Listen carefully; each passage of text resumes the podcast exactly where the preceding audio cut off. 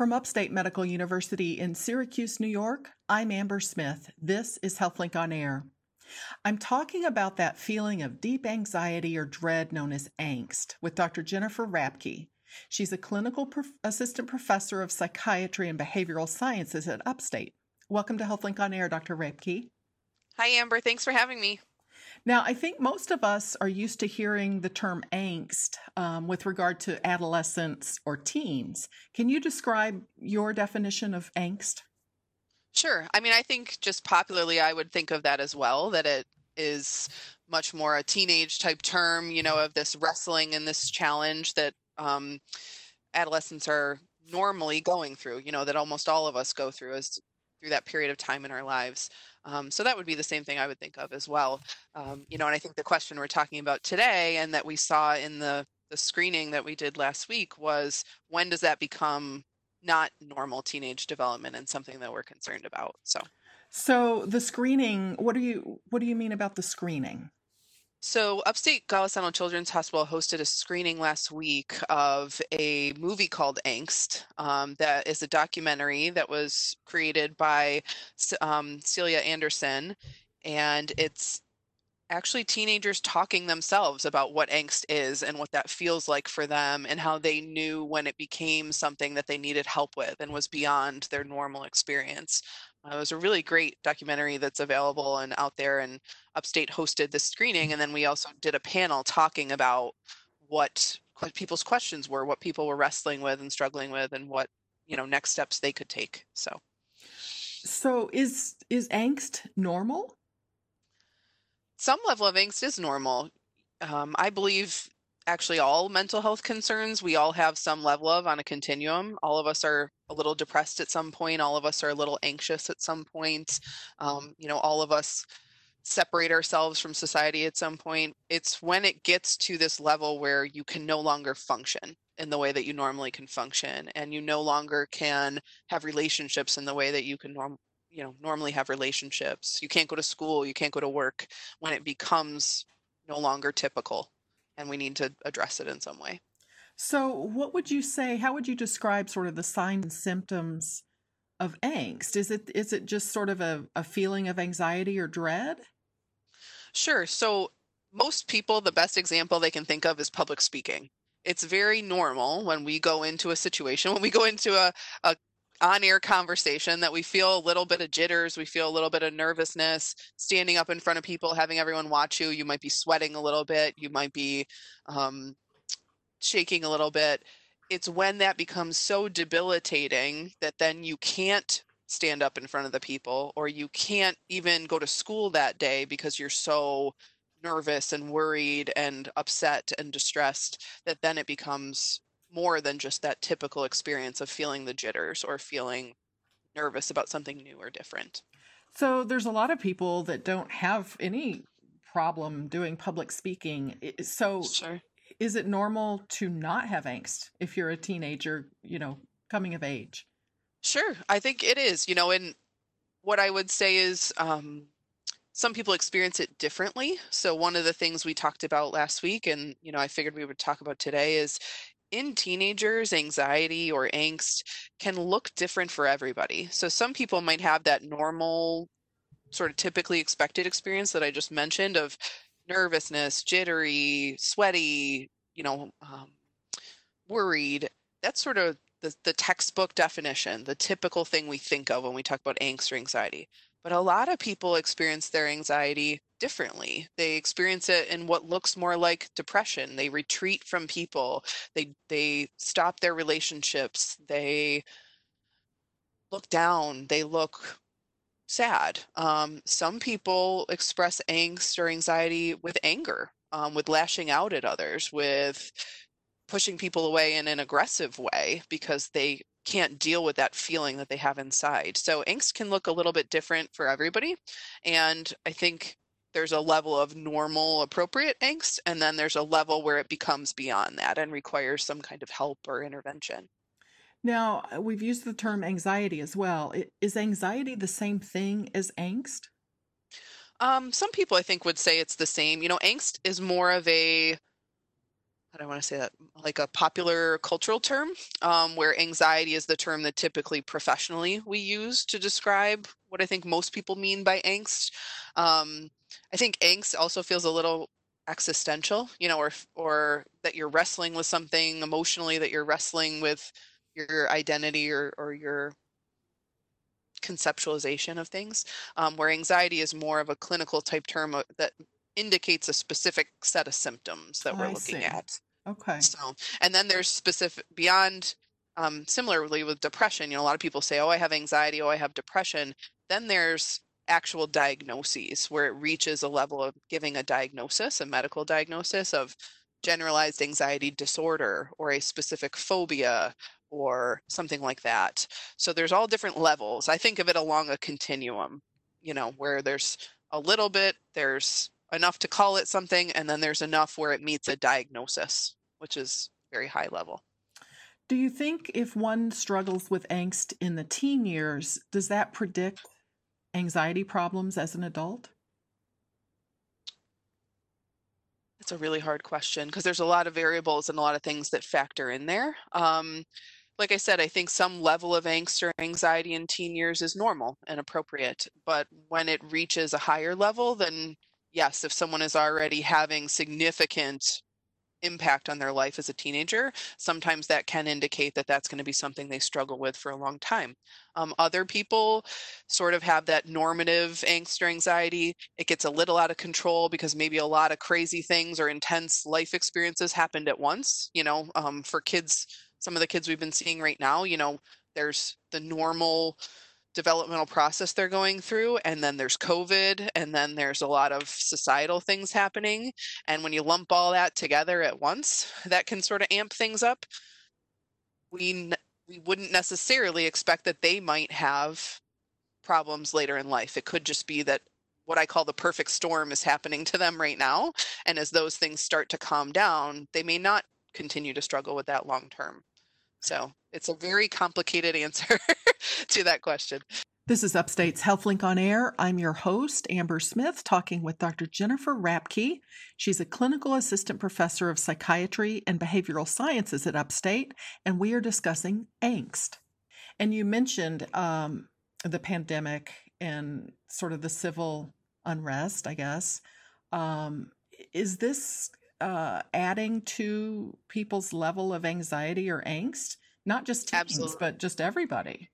Absolutely. It's it's a question I've been asked a lot lately. Um, for some of the kids that we see, it's been a little bit relieving because they've been out of school and they've been out of some intense stressors, you know, that they normally would have to deal with. But the longer this has been going on, it has definitely become, you know, a factor. And for some kids, the social isolation in particular has been extremely disruptive and extremely triggering.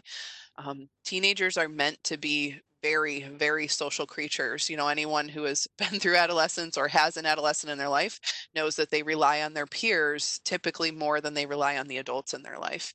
Um, and without that immediate support or having it be distant, you know, through virtual means is incredibly disruptive and incredibly challenging for them. So we are definitely seeing the isolation and the the pandemic and the social unrest as you described it, you know, have a an effect on them. I'd like to ask you about quarantine fatigue among teens and young adults in particular, um, where they're tired of isolating and social distancing and they're just over this. What advice do you have? Sure, that's a really tough one. I've certainly seen it in my own community that teenagers seem to be out and about more and not quite following things as much. I think quarantine fatigue is something that we as adults are feeling, um, and certainly that trickles down to our kids and our adolescents one of the biggest things I would say is that we have to role model for them that although it's hard and although we're sick of it and although we're feeling over it, that if we aren't going to do it, they certainly are not going to do it either. They're looking at us and following our lead.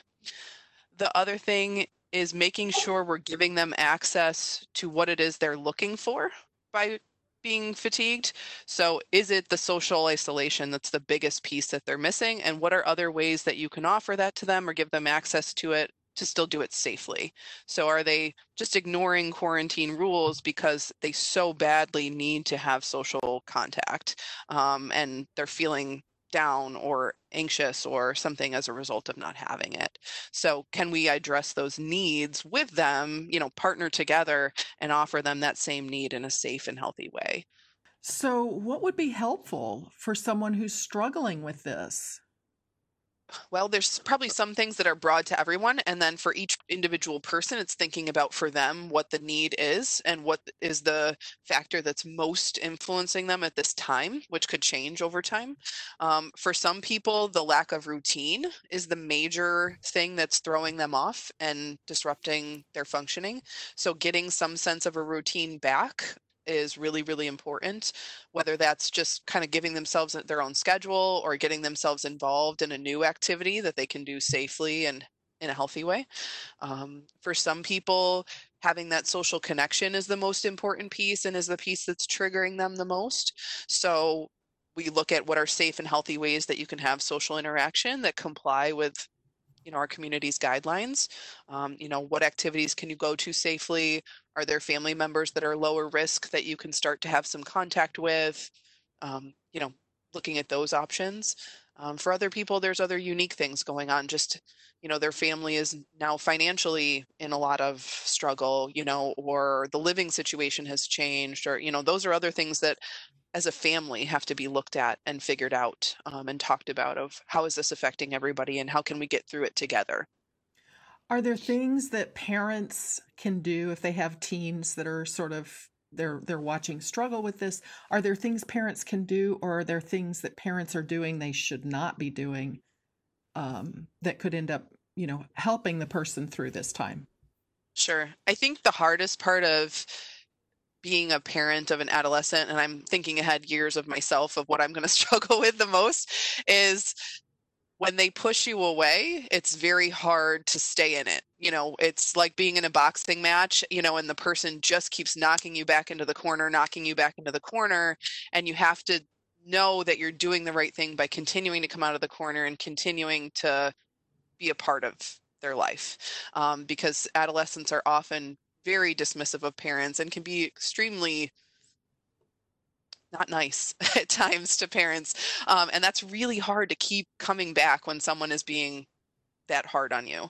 Um, I think the most important thing that we hear as adolescence starts to close and they move into that early adulthood is even though I was really, really nasty and hateful to my parents, I knew that they were there for me. They kept they kept in it they supported me they kept making sure i was okay they made me do things i didn't want to do like chores and you know doing family night and having dinner night and at the time i hated it but i'm so glad now looking back that i did it.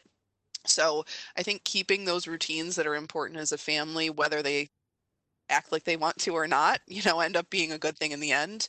Um, i think as a parent you know, as it's funny because as a professional, we're so focused on criteria and meeting diagnoses and things like that. There is a bit of intuition to those relationships. When you as a parent feel that gut feeling that something is not right, something doesn't feel right, my child feels different, my family feels different, something's up, trust that instinct and really seek them out and say, look, are you sure you're doing okay? Like, don't just give me the straight answer, you know, like, yep, I'm fine. You know, like, really, are you okay? You know, is something going on? And you don't have to talk to me about it, but can I take you to Aunt Sally's house and you'll talk to her? Or can I get you to call this hotline and you can talk to them? You know, I think the hard part is relinquishing who it is that the, the adolescent talks to, but making sure you connect them with someone. It might not be you, but it might be someone that you trust or a professional. Um, so I think those check ins are really important when you feel something is off. That's a, a good first step. So that's sort of a parent's sixth sense. You're saying, yeah. just sort of knowing that something's not right. Are there uh, concrete signs and symptoms that really a therapist is needed?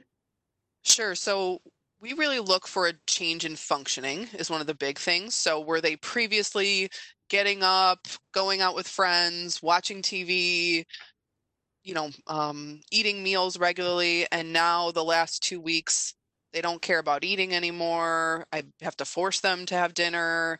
They're not even watching TV anymore. You know, they're hiding out in their room much more than they used to. Any change in their behavior over not just one or two days, but over several days at a time you're starting to notice a pattern of things that are different.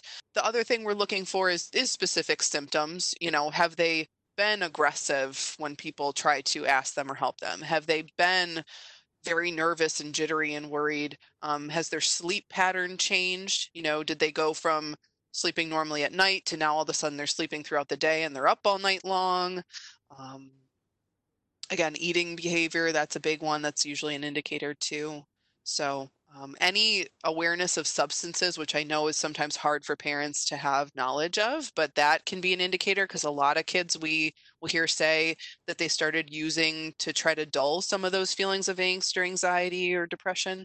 Um, so they'll start smoking pot or they'll start drinking alcohol or things like that because it does help them feel a little better is another big adolescent thing that can be a sign that something's not right um, which is hard because it's not unusual for adolescents to start experimenting with, you know, trying drinking or trying substances. But that can also be a sign that they're trying to make themselves feel better in a way. Do you see adolescents who actively come forward and say, I'd like to, you know, get some therapy? Or is that just a taboo thing with with teens? Yeah, so the research actually shows, and most kids will report that they felt they tried to communicate to an adult in their life that something was wrong.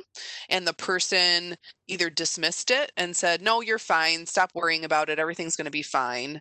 That kind of a thing.